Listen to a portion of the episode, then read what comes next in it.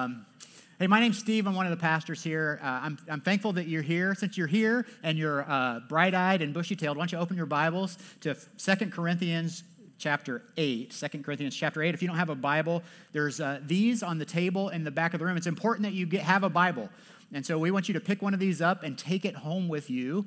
Uh, many of you know we've been reading through the entire Bible this year as a church in a series we've called Planted, but we're already working on what we're going to be reading together for next year. And so uh, you will need a Bible for that. So pick one of those up. It's page 806 in these Bibles if you want to pick one of those up. There is a large body of water on the far western edge of Israel called the Dead Sea. You've probably heard of it. Um, do you know why they call it the Dead Sea? It's not a trick question. because it's dead. It's dead. It's uh, so salty, it's nine times saltier than the Pacific Ocean. It's the saltiest body of water on the planet. And because the salt content is so high, nothing can live in it. No fish, nothing. And so it's a big place, 10 miles wide by 50 miles long. Um, but it's beautiful to look at, but I promise you, you won't find any fishing charters on it or sailboats or jet skis. No sunset cruises, uh, no vacation homes around it, and most people, especially locals, won't swim in it. But some people do go specifically to swim in it. Uh, who would go to swim in the Dead Sea? Well, it's tourists, right? It's people who are visiting from out of town, and they've heard that the salt density is so high that you can actually float in the Dead Sea. You won't sink, you'll float. I personally think they should have a triathlon there, and I might do that one because I wouldn't sink, um, but they don't. And so you can go and float in the Dead Sea, and you can see that. But regardless of whatever brings people to the Dead Sea, what you need to know about that is it's dead. It's dead. And now there is a freshwater inlet to the Dead Sea. It's called the Jordan River. Uh, you've read about it in Scripture. Maybe you know about it. Jordan River flows uh, from the north of Israel on through the Sea of Galilee, which is up here uh, by where it says Tiberias, and then flows on down into the Dead Sea, but that's where it stops. So it has this freshwater source. So why is it dead? Well, because it has no outlet. Once the water comes in, there's no place for it to go. There's no place for the saltiness to escape. And so the fresh water enters in Salt has no place to go, and the hot desert sun evaporates the water, is evaporating the water, and little by little, it just gets more and more salty. Well, this morning I want to talk to you about how to avoid becoming a Dead Sea Christian. Uh, what is that? Well, it's someone who has experienced the powerful work of Jesus in their life and yet refuses to be transformed by it. How is it possible to be on the receiving end of so many of God's blessings in our lives, but not experience any change or transformation because of that. Uh, we receive and we receive and we receive, but when we refuse to be an outlet for God's blessings, we can become dead. And so, everything that you have and everything that I have is a result of God's uh, wonderful, amazing grace, which flows into our lives as we trust Him each day uh, as our Savior and our provider. But God doesn't bless us just so that we can accumulate things uh, or consume everything for ourselves. He blesses us so that we can be a blessing to others. He blesses us so that we can generously provide for others too.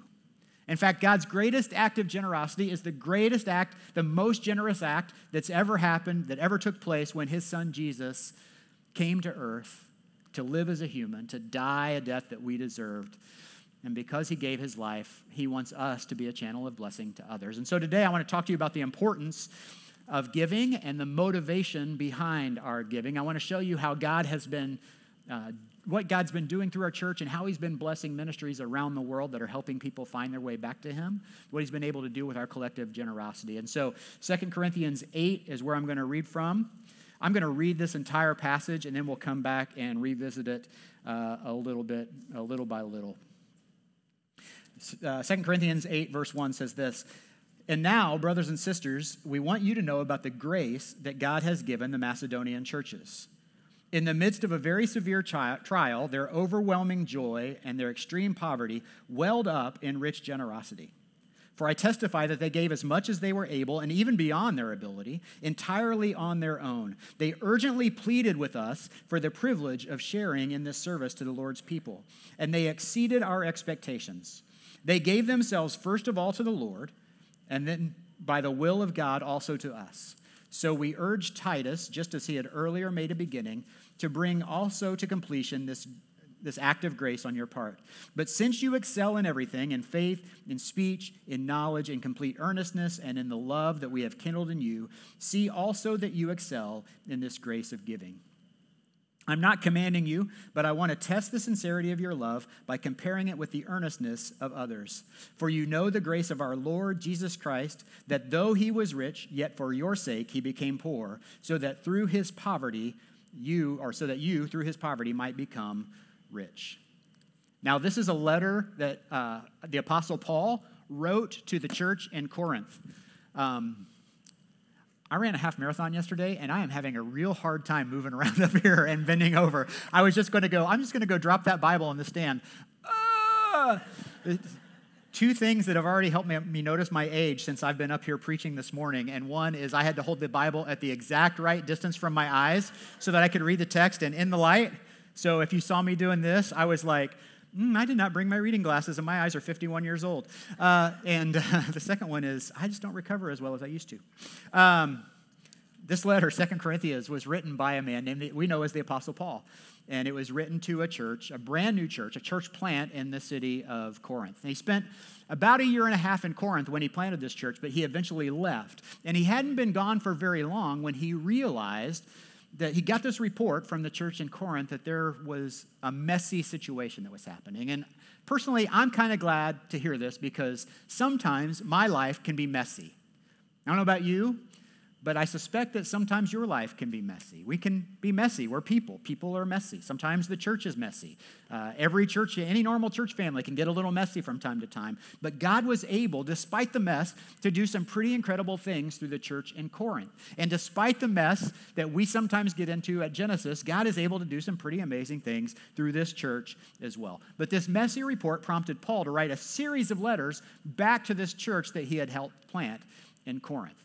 And in fact, according to Scripture, we think he's written as many as four letters to the church in Corinth. Now, we have two of those preserved in our modern Bible. The first one is called First Corinthians, even though it's probably the second letter he actually wrote. but it's the first one we have preserved in our Bible. It's brilliantly called First Corinthians. Now, the one we're reading today is called Second Corinthians.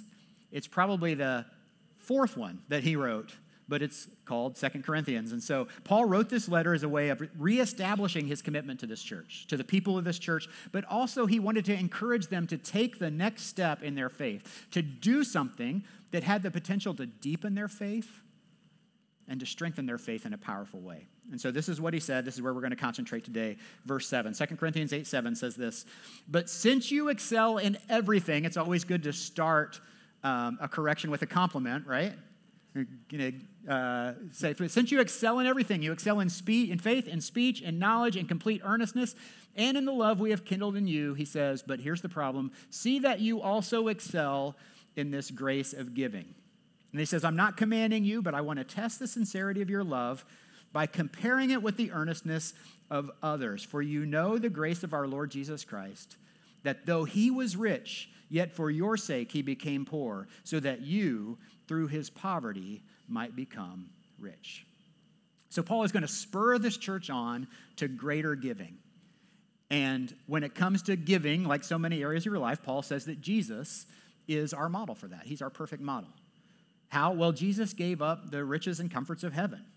He willingly set that aside so he could come to earth and become poor for our sake, taking on all of our sin and all of our shame and he gave up everything by giving his life on the cross. Paul says, so that you, through his poverty, might become rich.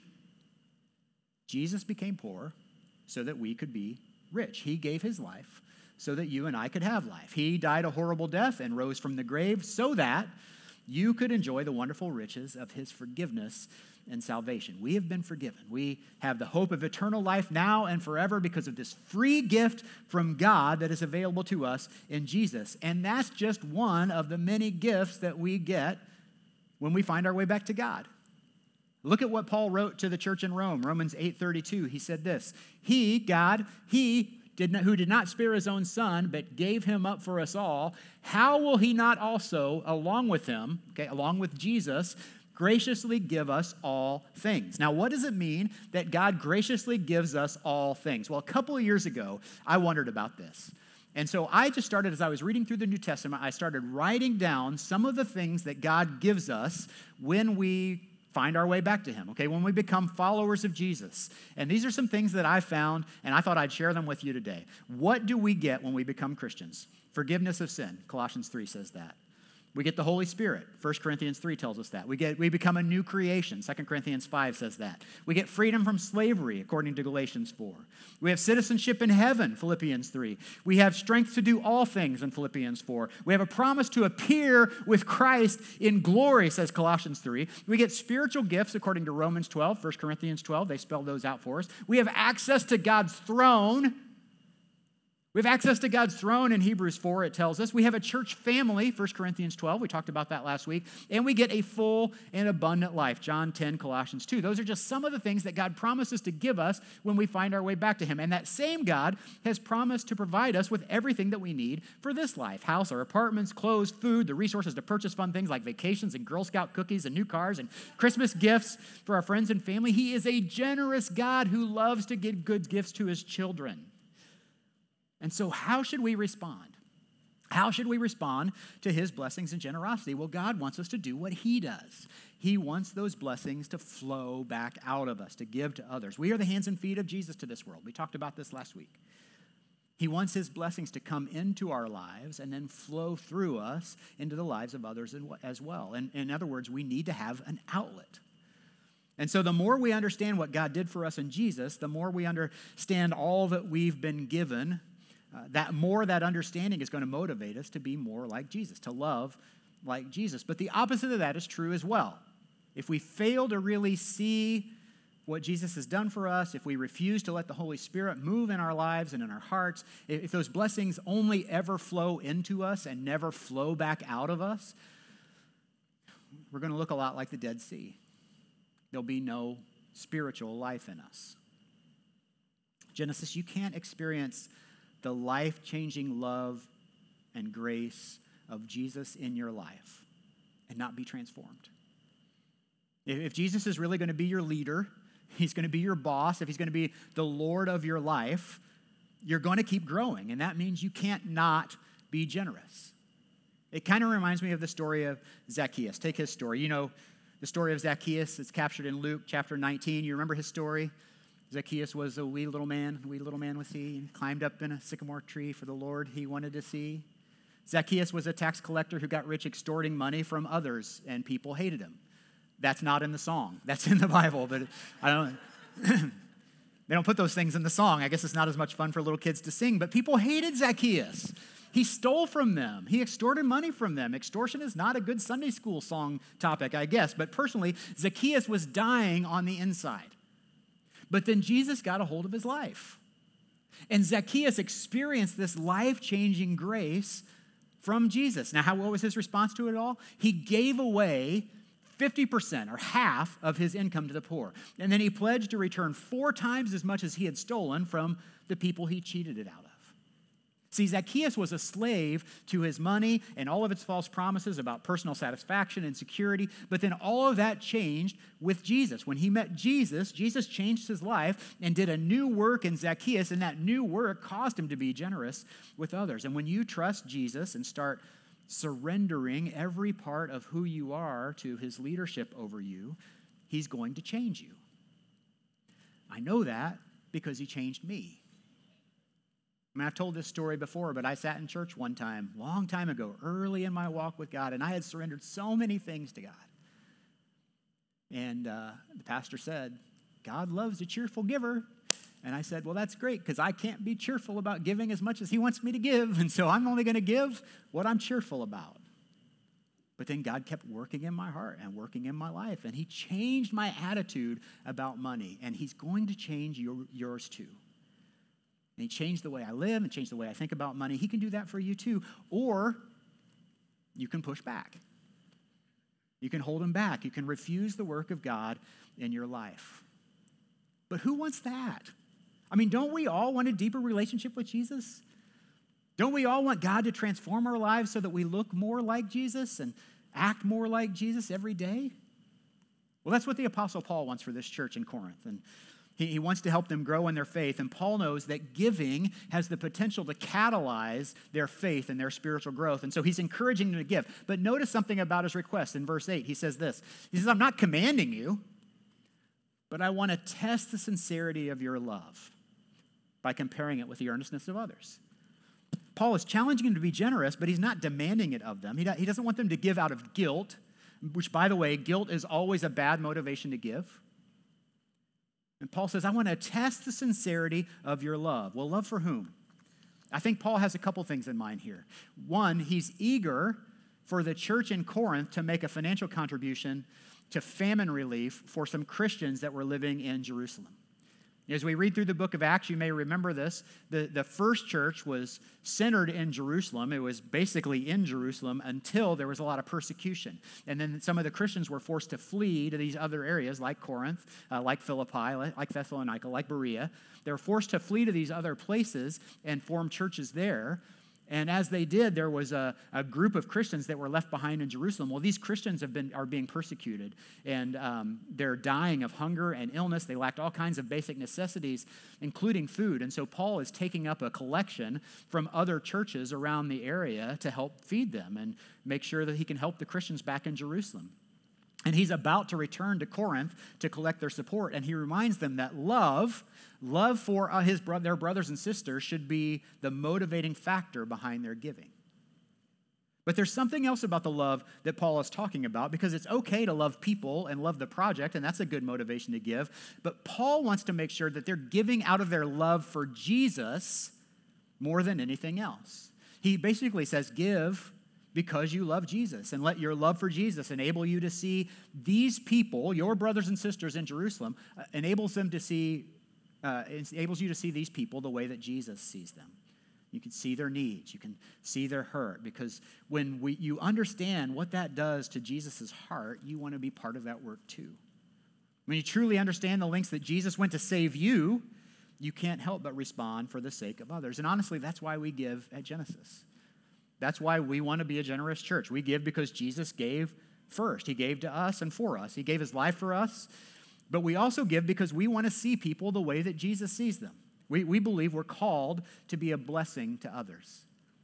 That's one of the reasons that we're giving winter supplies to Food for Souls for our uh, friends without homes throughout our, through our Love Your Neighbor drive. We've done this for the last seven years, and we um, have been started. Move, we moved this back to October, November, so that we can get some supplies in their hands before winter.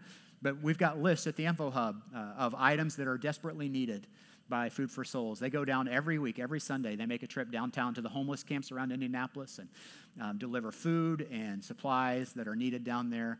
And uh, your donation can make a difference. That's why we're collecting those out there. And they're due back next week, just as a reminder. But there is a list at the Info Hub with all the supplies. We've done this for quite a few years.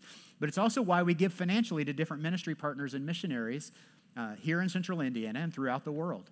Now, this list, I'm going to share with you the list of people that we're currently financially supporting. And remember that this list is only those that we give to every month. And so I'm going to break this down into three parts. I'm going to talk about our outreach partners. Our outreach partners are people who are kind of being the hands and feet of Jesus on the ground in areas where we usually don't go. Uh, I'm going to talk about our missionaries. We've got people that are spreading the gospel, the good news of Jesus around the world. And then we've got some church plants that we've helped support. Our outreach partners Nehemiah Vision Ministries is down in Haiti. Many of you are familiar with them. Maybe you've taken a trip to Haiti before and been a part of that team. Uh, it, they're an incredible, they do an incredible job. They've got a church, a school, uh, a feeding ministry, a medical ministry.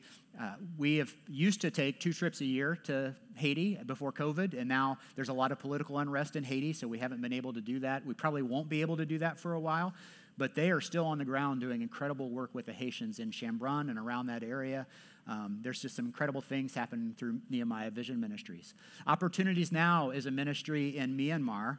Uh, many of how many of you know where Myanmar is? Just raise your hand if you know. Boy, yeah, it's it's, it, you, it's hard to get to. It's an incredible ministry. They teach. They we've sent several businessmen and women to Yangon, Myanmar, uh, to teach young entrepreneurs how to have a business with a Christian impact. But Myanmar, if you pay attention to the news, they are uh, under political oppression right now. There's not a lot of business happening there. There's not a lot of economic uh, development happening there. We haven't had a team. In fact, their entire uh, staff, their American staff, is here in the States, all centered around central Indiana, in part because of Genesis' is generosity to them. They want to be uh, close to our church, so they're here now. Last Bell Ministries in Ukraine works with kids who are graduating out of or- orphanages. Most of the orphanages uh, will kick them out at 13, and if they don't have a place to go, they can get into some uh, pretty seedy things. And so Last Bell works with those kids to have something for them to do after they leave the orphanage. Uh, Shepherd Community Center, right here in Indianapolis, is on the Near East Side. They work in kind of three zip codes down there to do after school programs with kids in IPS schools. They have a, a feeding program down there as well. Uh, they're always looking for volunteers to go down and serve. Uh, Shepherd Community is a great partner ministry of ours in Indy. Food for Souls, we already talked about. They're the ones that work with the homeless community in Indianapolis. Young Life here in Hamilton County, uh, right here in Noblesville Schools and Westfield Schools. Noble, uh, Young Life uh, is able to reach kids, most of whom don't have a church home, and share the gospel with them right there in their schools and in people's homes in the evening. Uh, and some uh, Young Life just does some incredible things in Hamilton County. And then the Cooper House right here in Noblesville, uh, the Cooper House works with uh, families whose kids are in the foster care system. Uh, to try to help that reunification process and to provide resources for the parents whose kids are in foster care. Well, that's our outreach partners that we give to on a monthly basis. We also have some missionaries, as I mentioned. Some of our missionaries that we support around the world, Stuart and Amanda Long, are in Scotland. Some of you may know Amanda. She was on staff here at Genesis before she left uh, to go on staff with Stuart. And uh, they're doing work over there. David and Carrie Hartman are part of Genesis Church, but they're working in Central Asia now to spread the gospel in a largely Muslim area. Uh, Ryan Sudsbury is in the Dominican Republic, and uh, they're doing some great works down there. We're working with him to maybe try to get a trip down there in the next year or so. And then Chris Lose, right here in at Genesis in Noblesville, working with Cru. Um, which is a great ministry that he's a part of. And then uh, the other thing is we work with church plants. We're helping to plant some churches around the world. New Thing Network uh, is a group that we're a part of. They have planted thousands of churches over the past seven or eight years since we've been a part of that. Uh, the New Heights Church in Indianapolis, you've heard us talk about before. That's Pastor Ken Johnson. He's working to build uh, a multicultural, multiracial church down in the north side of Indianapolis. Uh, we're going into our fourth year of supporting New Heights Church.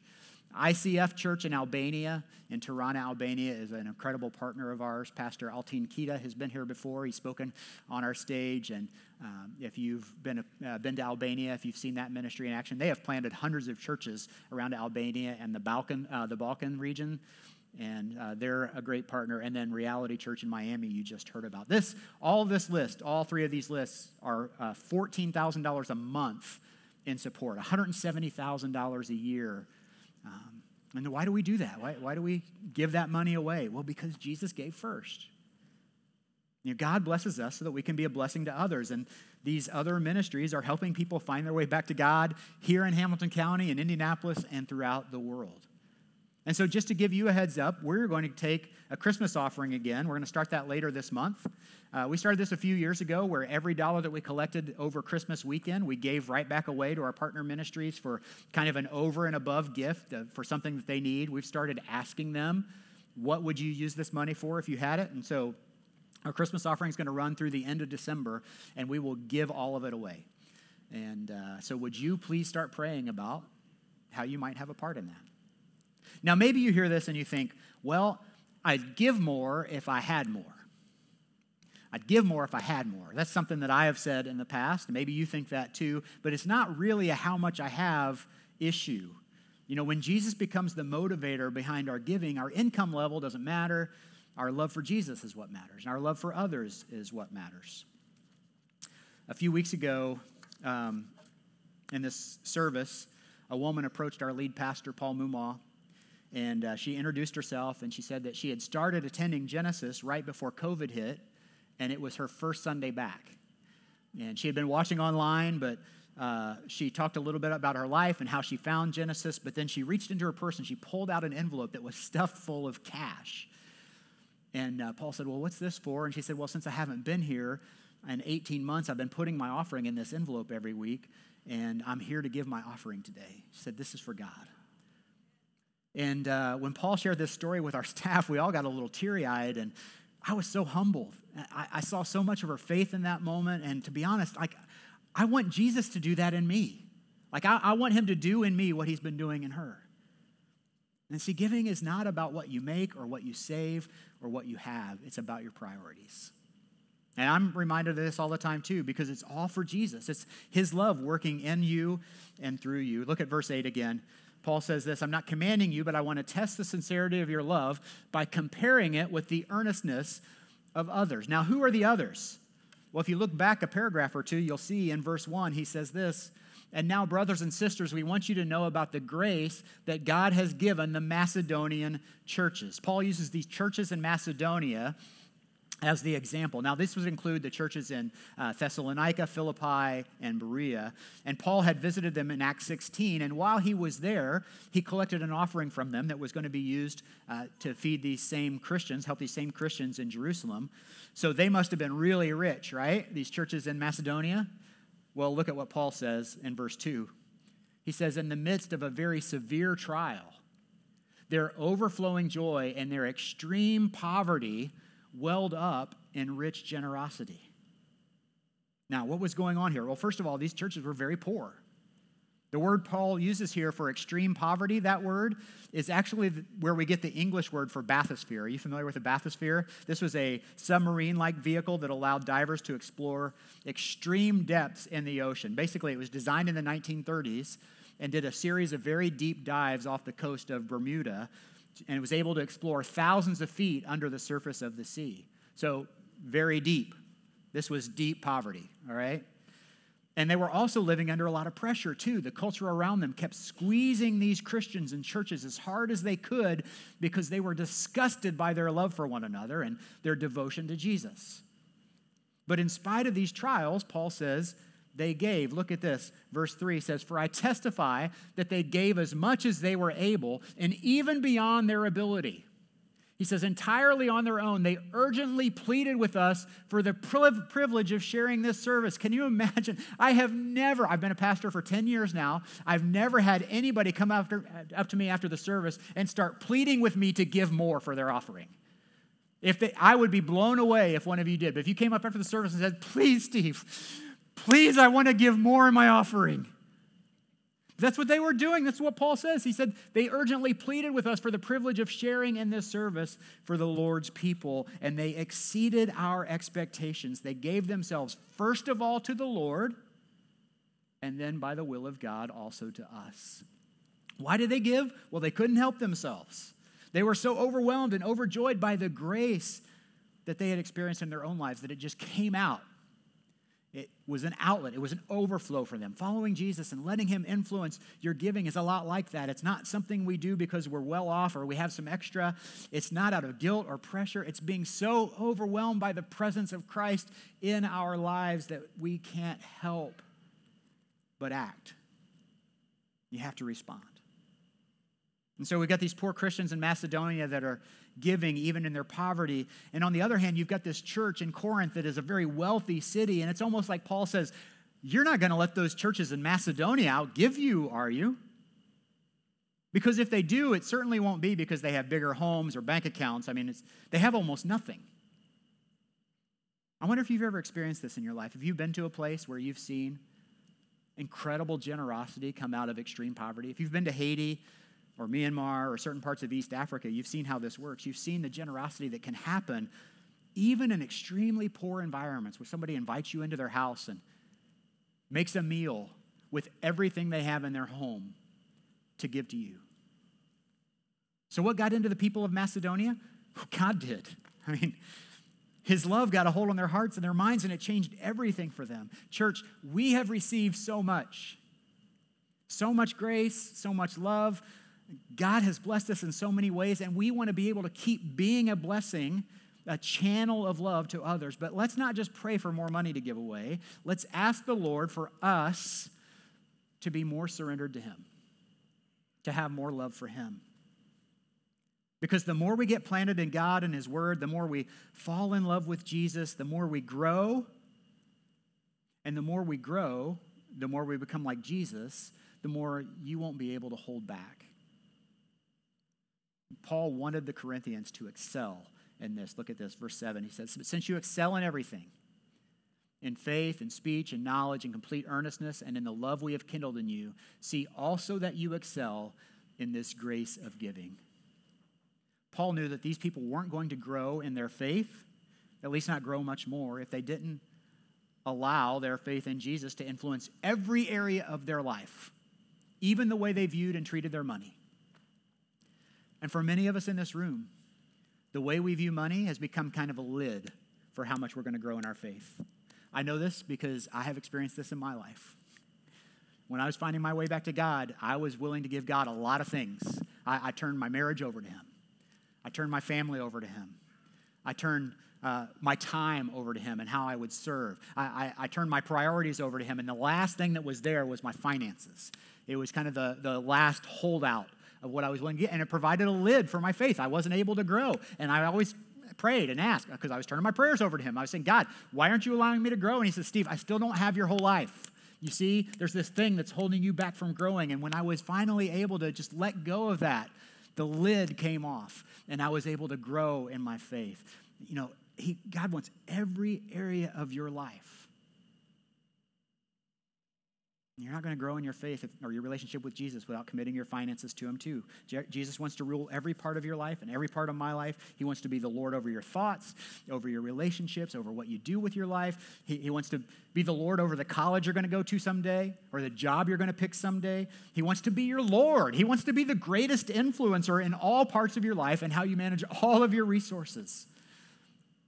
And so, just a challenge today, very simple challenge uh, one of two, I want to encourage you to take one of two steps before the end of the year. For those of you who want to take a step in your giving, you can take another step towards growing in this grace of giving. Look at this. There's two ways to do it. Number one is to make a gift through our Christmas offering. Now, we've talked about a lot of things today, a lot of ways that you can make a difference food for souls and, and Christmas offering. And we, we, we just want you to know you don't have to do everything. But if God's calling you to do something, would you do something? You can make a gift through our Christmas offering. we we are going to open this up in the next couple weeks. It'll last uh, through the end of the year, and you can make a gift uh, either online by choosing Christmas offering. We'll have some red envelopes set back there, or if you come on Christmas weekend, every dollar you give will go to the Christmas offering. The second way that you can do that is to buy less, give more. You know, what if you and your family decided, you know what, we're going to buy one less gift for each other this year, and we're going to use that money to give to something that matters to us? Hey, you've been to the store lately. They're out of everything anyway. I mean, how are you going to buy presents for people? Why don't you, why don't you just make it look intentional? Hey, you know what? We're just not going to buy as much this year, and instead we're going to do something that matters to us. Let's, let's grow together. Let's, let's respond to the powerful love of Christ together. Let, let's allow God to be a blessing to others through us. Let's keep growing and excel in the grace of giving together. You know, the sad part about the Dead Sea is it's, it's, it's dying, it's evaporating. It's shrinking back rapidly. It's a pretty big concern around Israel today. There's all sorts of conversations underway about how do we preserve it? How do we get more fresh water into the Dead Sea uh, so that it doesn't completely dry up? And I, I know many of you in this room feel completely stuck when it comes to your faith. You feel like you're drying up. Maybe you feel distant from God. I want to ask you a really important question Where's your outlet? Like, where do you pay forward the blessings that God has given you? In other words, what part does generosity play in your life? Don't dry up. Don't overlook God's blessings and provision in your life. Don't lose sight of what God has done for you, what He's accomplished in you. Don't underestimate how God wants to use you, even you, to be a blessing to others. We live in a tough world. There's so much hurt and anger and need in our world right now. There's a lot of resentment towards the church and towards Christians. I mean, what if this one act of generosity could make a huge difference in the way view, people view you, view the church, and view Jesus? Like, what, what if our generosity could be an arrow that points people back to God? Would you pray with me? Heavenly Father, I'm so thankful for your word. And I'm thankful for this example of the churches in Macedonia who, out of their poverty, gave to help others, out of their love for others and their love for Jesus, that they gave. And Lord, I'm, I'm just stunned by this picture of them pleading to give more, pleading to be a part of this offering. And Lord, I want that for me. Would you work in my heart to do that? I want that for our church. And I know that there are some of us in this room right now that have so many things going on financially in our lives that we look at it and go, I, I don't know how I can give anything else. But you are the God who puts, put olive oil in empty jars. You, you are the God who made something out of nothing. You are the God who fed 5,000 people on five loaves of bread and two fish. You can make amazing things out of so little that we offer. And Lord, I sense that you're just asking for our obedience in this. So, Lord, help us to be obedient. Help our unbelief.